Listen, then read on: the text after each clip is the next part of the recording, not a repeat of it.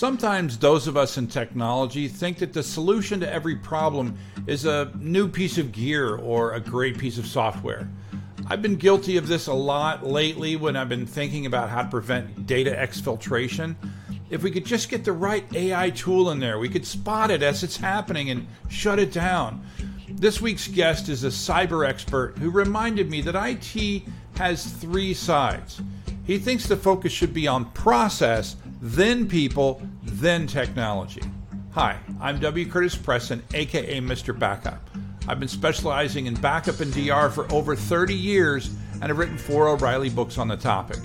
Like me, this podcast is dedicated to those of you who are tasked with the difficult job of backup, DR, and data protection. This is Backup Central's Restore It All.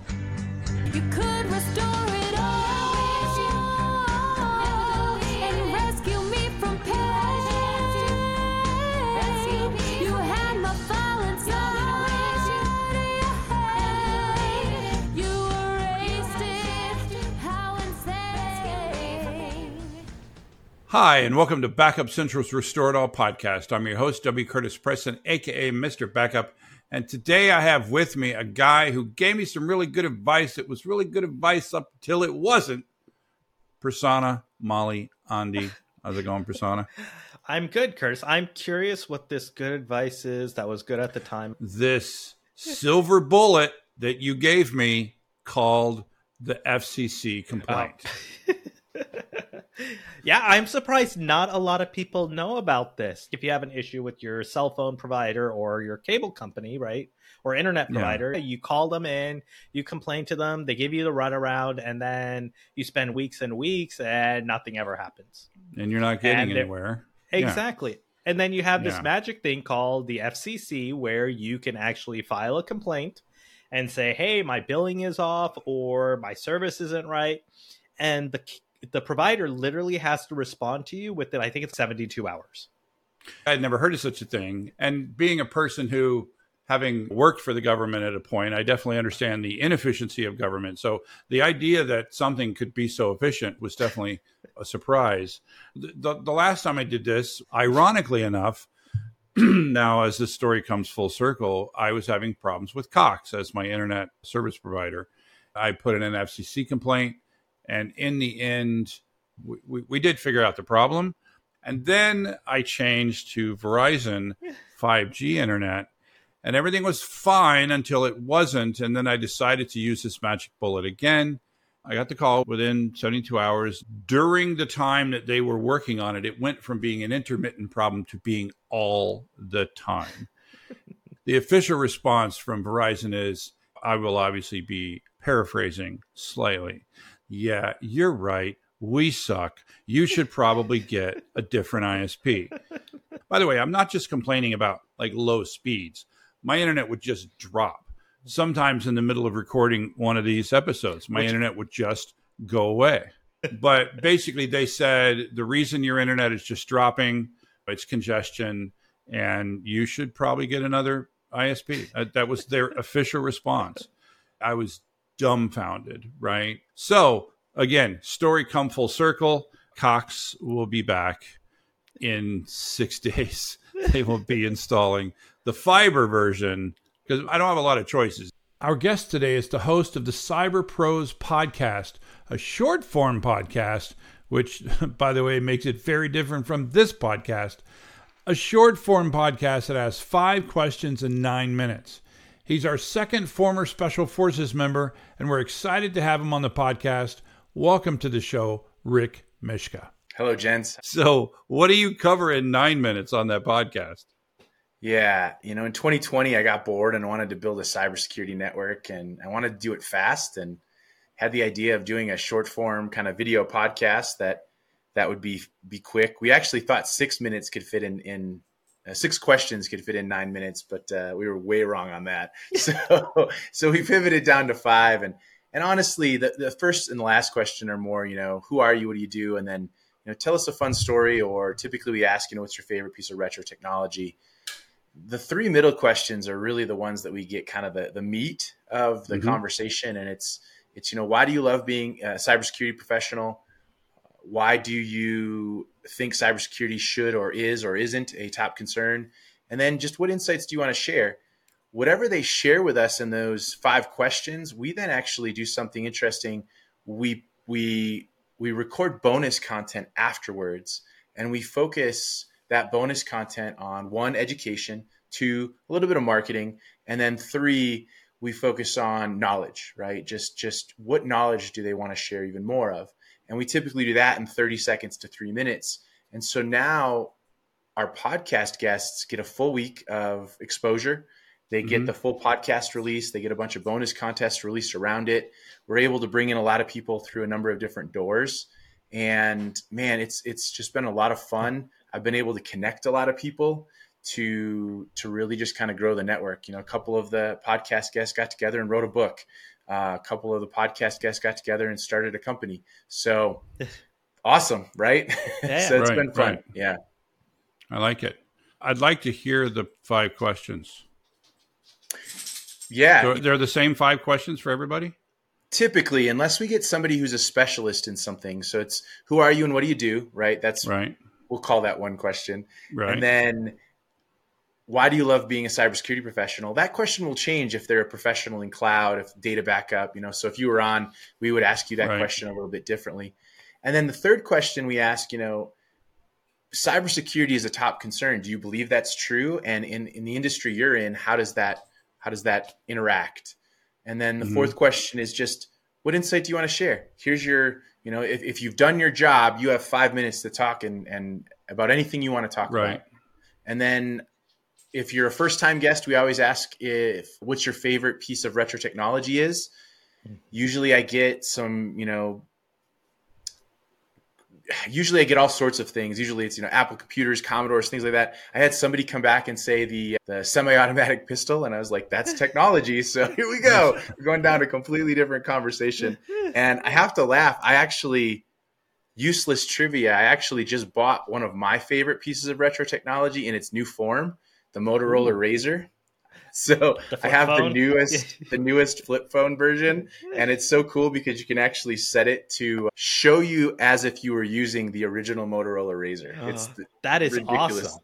Yeah, it's ridiculous. I had the original Motorola, Motorola Razr. As did I. And so it's fun. I get to be the butt of my own question. what is probably one of the most interesting insights from cybersecurity answers that you've received? Yeah, you know, actually, I'll start with the one I get the most of. The most insights I get are the idea that cybersecurity has to focus on the people, right?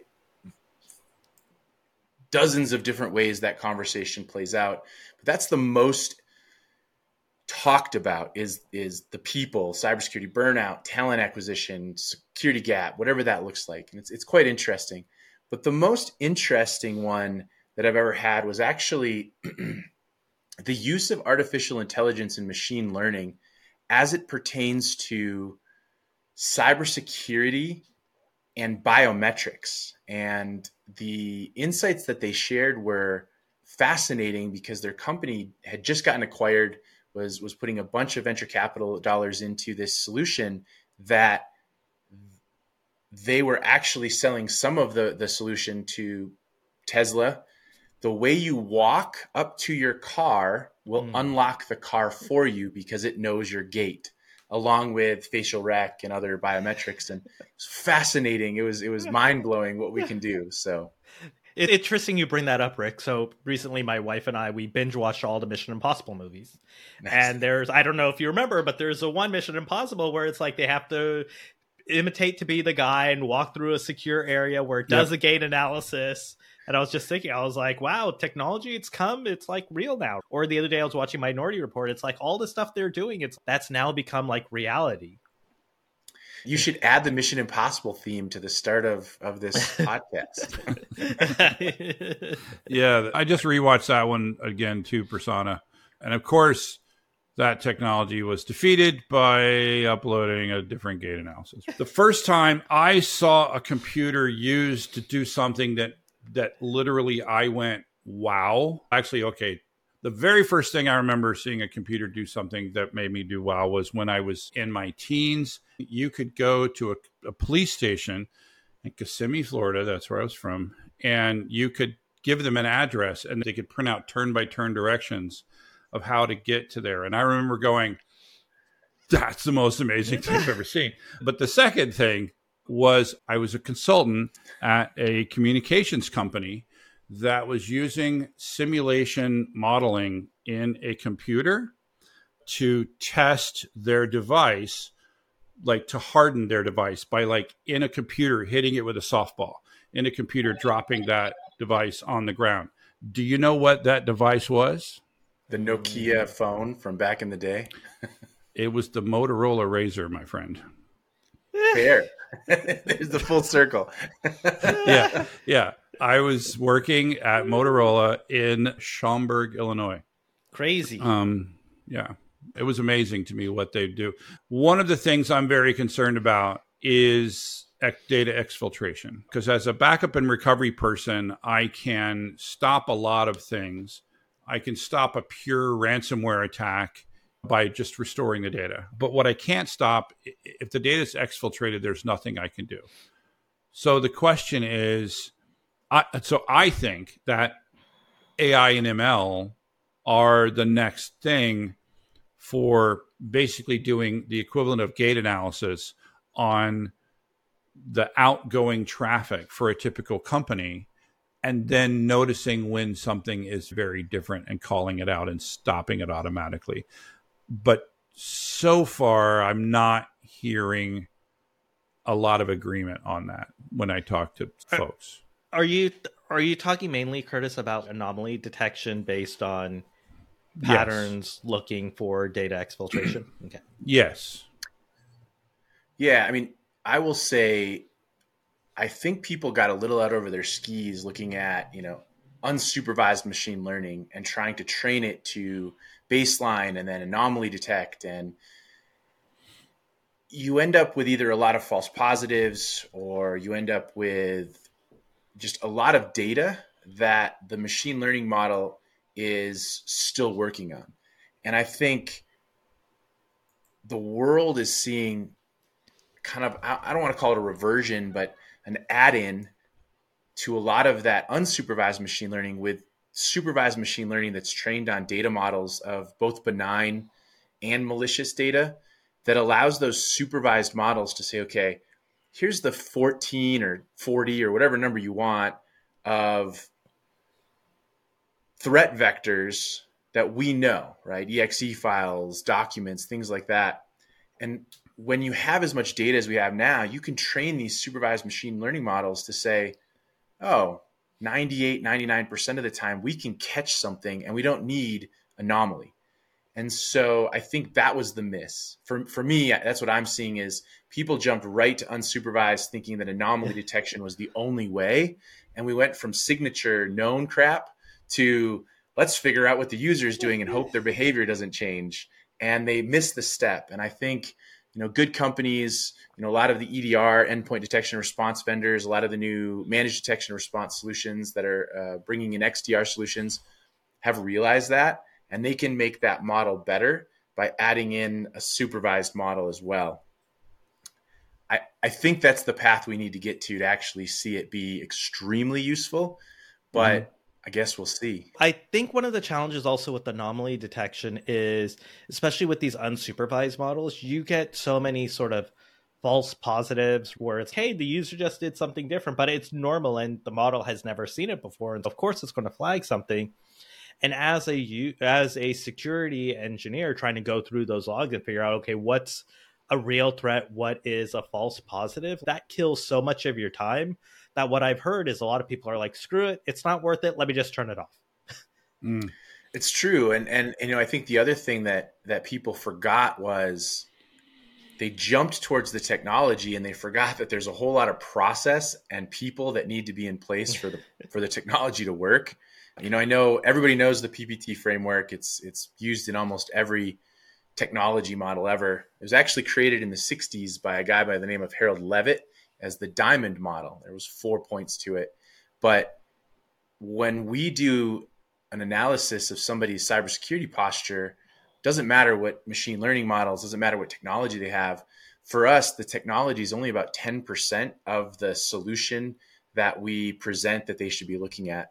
And we talk about, okay, 30% is is is the people. Can you provide those? Do you need people to be outsourced or managed from, you know, a managed service provider?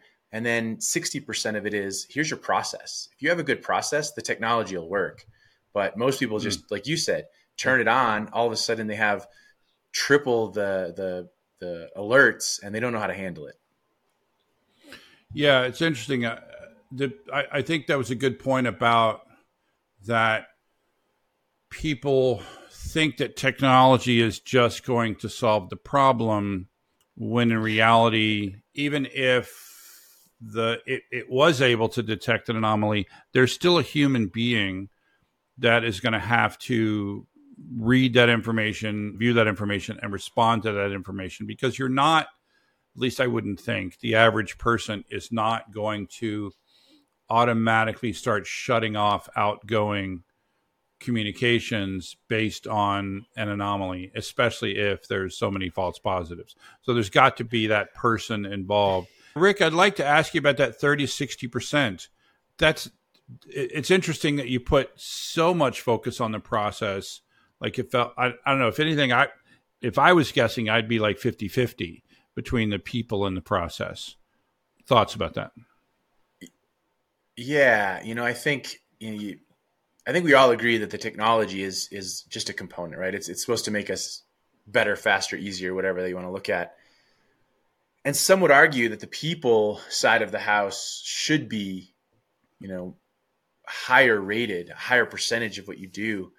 But in today's world where we automate a lot of things, you can remove a human for, you know, X number of automations that you do.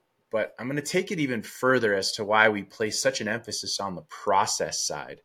And that's everything a company focuses on their business objectives, their continuity, their resilience, right? None of those are cybersecurity based, but all of those have to have a process in place for people to know hey, that's what my job is. That's what I'm supposed to be doing to progress this company, to make more revenue, to drive bottom bottom line goals. And so if you can create great process, you create great culture and you don't need as many humans because the humans you have are able to just do more. Yeah. You're being more efficient with what you have rather than trying to add a whole bunch of more people to make up for the lack of process. You said it so much better in 12 seconds. you should have him on your nine minute podcast. Perfect. Rick, based on all the people that you've talked to, what do you think are one of the things that we like to ask people is if you were if you had carte blanche at an environment, what are the the top five things that you think people maybe aren't doing that they should be doing, right? So we could throw out the, the, for me the three obvious ones, right? Good password management, MFA, and patch management, right? So assuming that we're doing those three things, what else do you think companies should be doing? For me, the first one I always tell companies is is create an incident response plan that allows you to grow cybersecurity culture but that cybersecurity isn't the thing that's controlling your business. I think too many times they're like, well, I'm I'm beholden to this regulation or I have this type of data that I have to secure and they they stop doing good business to do good cybersecurity and I think you can mm. you can flip that around quite a bit and I think you know that that's one of the the top ones for me the second one, it really focuses on the human side, the people side. I think everyone makes the joke we need cybersecurity professionals and we want to, you know, we want somebody who's new to the business, but we need them to have a CISSP and 14 years of experience, right? so entry level position.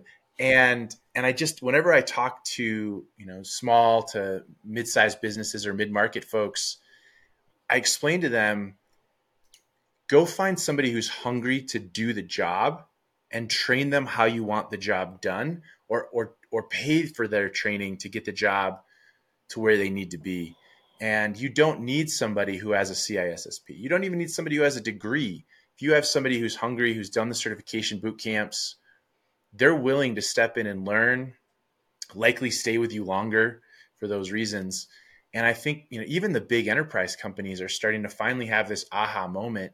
If I go get the college grad and I train him and get him a bunch of certifications in that first year, he or she is going to stay far longer. The third thing I would say is you need to understand your cybersecurity edges, right? Are you a fully cloud edge and do you know what that means? Right? You're using AWS or Azure, but you're also using software as a service applications. Do, do you understand the differences? Do you understand that there's an endpoint edge? Every user is on an endpoint. So, how can you protect your users from themselves by finding a solution that matches your needs on those endpoints? And then your network. Some people don't have a network, and that's okay, right? They've gone straight, you know, VPN to the internet, call it good. But understand what those three are understand how you how you can cover those and that will lead you down a really good cybersecurity journey. And lastly here's my brown nose moment for you guys. I recommend that everybody understands what actual data backup needs to mean to them. So if they have an incident they can recover and not rely on their insurance company to provide them with investigators and forensics and responders and then not pay them anyways. So those are my four. Those are the four I tend to talk about the most. Go! Sorry, that was my that's my World Cup moment there. What do you think about that, Prasanna? Oh, I like those four ideas or things that people should be considering. Rick, for the first one, when you're talking about the incident response, do you find that a lot of companies are woefully prepared they're ostrich with head buried in the sand. It's not going to happen to me. I don't need to worry about this sort of thing. Or do you think that started to change given all the recent activity around ransomware and data exfiltration and other things like that? I think it's changing. I don't think I don't think we're anywhere near where it needs to be. I believe people are starting to have those moments where well do i have a continuity plan right? A lot of companies i talk to they're like well we have we have a disaster recovery plan. And i'm like okay that's great right? If if a hurricane hits you you know how to fix the problem. But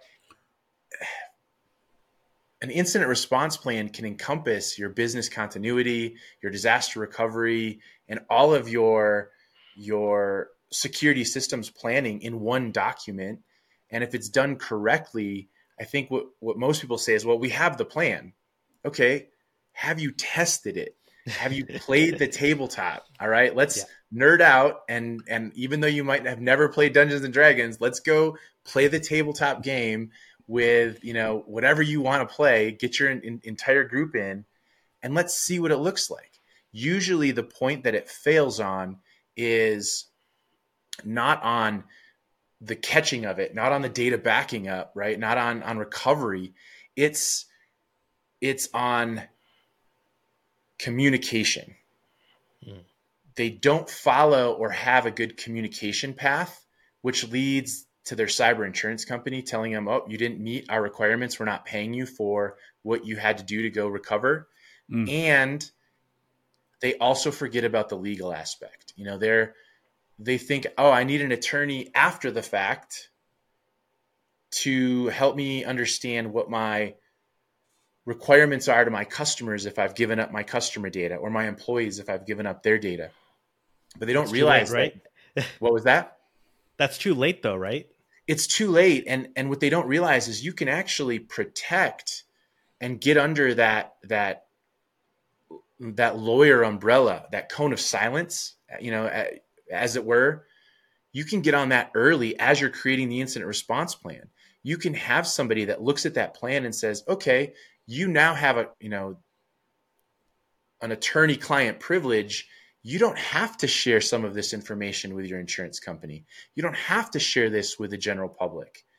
And here's why. And so moving the legal and the communication stuff up earlier in the plan and really hammering it home the rest of the plan is process and technology, right? Let's be real. It's right, oh, right. we found the problem, we fixed the problem. So, you know, those are I think that's the interesting part that people are starting to finally get this hey, wait, there are there are attorneys, there are insurance companies out there who are just you know available but not available at the end. Let's let's see how we can move this forward. Yeah, that that would be my. I, I've been pretty consistent with that as well. That basically, probably the biggest point of having these discussions up front with, with creating that incident response plan and doing those tabletop exercises. And by the way, for the record, I never played D and D, but uh, but but I like the idea of a tabletop exercise. But I'm just not I'm just not that big of a nerd. But I love all the D and D nerds. But they wouldn't let me play. Anyway, sorry, a sad childhood that you're even excluded from nerdhood. but I digress. The thing that we talk about this a lot is this idea of creating those relationships up front. Don't have an incident and then oh, we need to find a cybersecurity firm. We need to find a lawyer. We need to find whatever. You need to create those relationships up front because it's like having a large company in the United States and not having a legal department. I don't know how it is in mm-hmm. other parts of the world, but we live in such a litigious society. You're going to be sued for something. And so you have to have a lawyer, right? And of course, you have to have a lawyer, hopefully, so that you have the right paperwork so that you don't get sued, but then you have a lawyer in case you do get sued. You need a cybersecurity team and you need cybersecurity professionals on your side so that when you get a cyber attack, because it is a when, not an if, you have those people in your corner. Does that match what you're saying? Spot on. Yeah. And, and it goes back to what we talked about, about that 60% process. If you have an incident response plan, there's your process. And all you do is go and say, yep, we know this works. Just follow the process. So I like that. I also wanted to touch, just given our area that we always like to talk about.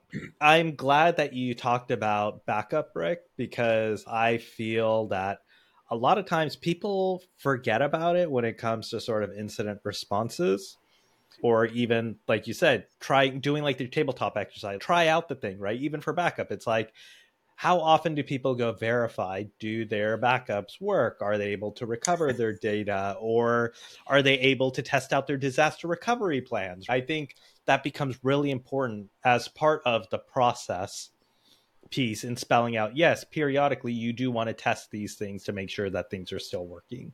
Because the last thing you want is hey you got attacked now you need to recover. Oops i forgot to do this or oops i forgot to do that. And so now your environment's kind of in shambles and you're all scrambling trying to get things back up and running.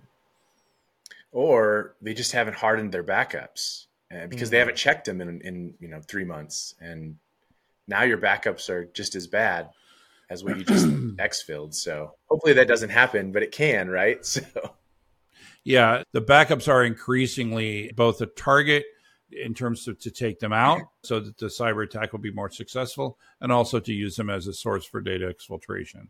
I'm trying to raise the awareness of that within the cybersecurity world.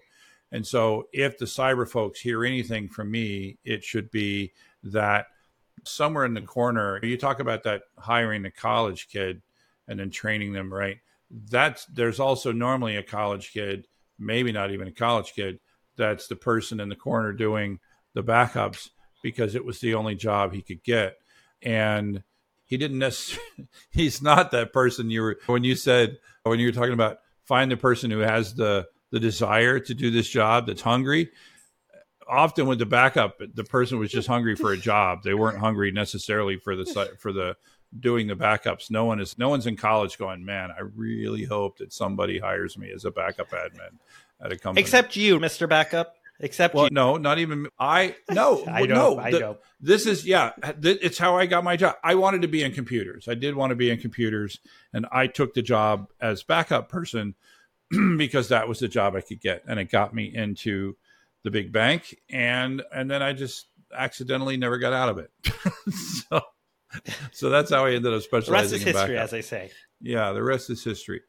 Yeah, I like that I really like this idea of figuring out where your edges are because back in the day, right, the edges were the edge of the building, right? Nobody had computers outside the building. All the computers were inside the building. We had a data center. It was the center of the data, right? That was the way the things were. But now your edges are everywhere, right? There all this work from home that's going on and the SaaS and the the cloud data centers, the PaaS services you you are I, wonder if you don't have a handle on that today how does one go about figuring out where their IT department has scrawled to? I, I, can't imagine how you could start doing something like that. You know, I've, I've seen an interesting trend of companies who have gone the way of not having any location. My, my wife's company actually has done that. They have no buildings that they pay rent for, they provide a stipend for every one of their employees to go find a co-working space, which is which is mm. really cool for them. But now you're on public Wi-Fi for the most part, and they don't have any firewalls. They have no network security. Everything they they do is is in the cloud, right? Access is through a SaaS application, and they made the intelligent decision that they didn't need all of this network security. They needed to make sure that their employees were protected on the endpoints, mm-hmm. right? Typically, a laptop provided to them or a mobile device. And then they took it one step further and said, all of our data is in the cloud. They're accessing everything that's somewhere in the cloud. We need a security broker we need a workload protection solution and that's how we're covering our edges mm. but there's still people hanging on to well i need all three edges do you i don't i don't know mm. but understand why you think you need that the most important edge today is is wherever your users are accessing the data find a way to mm. secure that and you've secured a majority of of the access points now that doesn't mean you can't still have your users click on something stupid. You can't train stupidity. So uh, it's going to happen. But at least if you have protection where they're clicking on it, hopefully you'll catch it a lot sooner. Or worst case, you fall back to your data backups who are far more protected from someone like you or the or the kid that just wanted a job.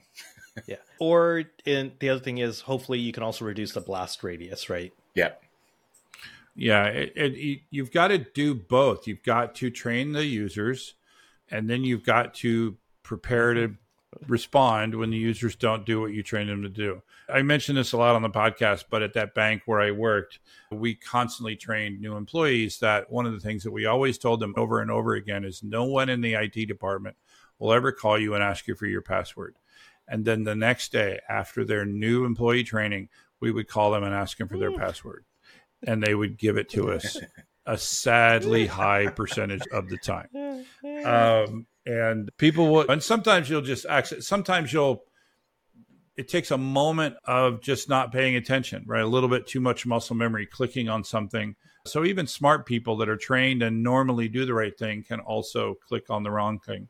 I, I know I remember doing that once when I thought I was talking to yep. LifeLock. Yeah because my employer at the time had subscribed us all to LifeLock, it was a spear phishing attack because it was like they knew that I was using LifeLock. And so they went right after me, or maybe it was just I don't know if it was just a random phishing attack, but yeah. but I logged into what I thought was my LifeLock account, and it very much was not and I immediately yeah. did all the things well, I needed to do. Yeah. I also remember the other story, Curtis, you told, just going back to muscle memory, right? It's, I remember you had a story where you got an MFA request and you're like, but I don't remember making that MFA request. Remember? And yeah, you were like, yeah. yeah. but you actually did do that, right? And it's, I think it can go both ways, right? The muscle memory. Yeah, absolutely. I remember that where I got an MFA request and via muscle memory, I was like, yeah, boom. And then I was like, wait, what did I just do? what, what did I just approve? Yeah. yeah. And what it was because I had opened up Chrome and it had 37 tabs, and one of those tabs was authentication via that the system that was doing an MFA. So right. I, I breathed a sigh of relief. I appreciate those four things. See, Rick, we probably could have done this podcast in nine minutes. and done just those four things. We should all be like you. I appreciate brevity where I find it, but no one ever finds it on this podcast. So thanks, thanks a lot, Rick, for coming on and, and talking about one of our favorite subjects. No, thank you guys for having me. This was so much fun. and uh, thanks, Prasanna, for reminding me of that sad moment in in my personal history. Anytime, Curtis. I always try to bring you down. And Rick, it was nice to meet you as well. All right. And thanks again to our listeners. We'd be nothing without you. Be sure to subscribe on wherever you listen to the podcast so that you can restore it all.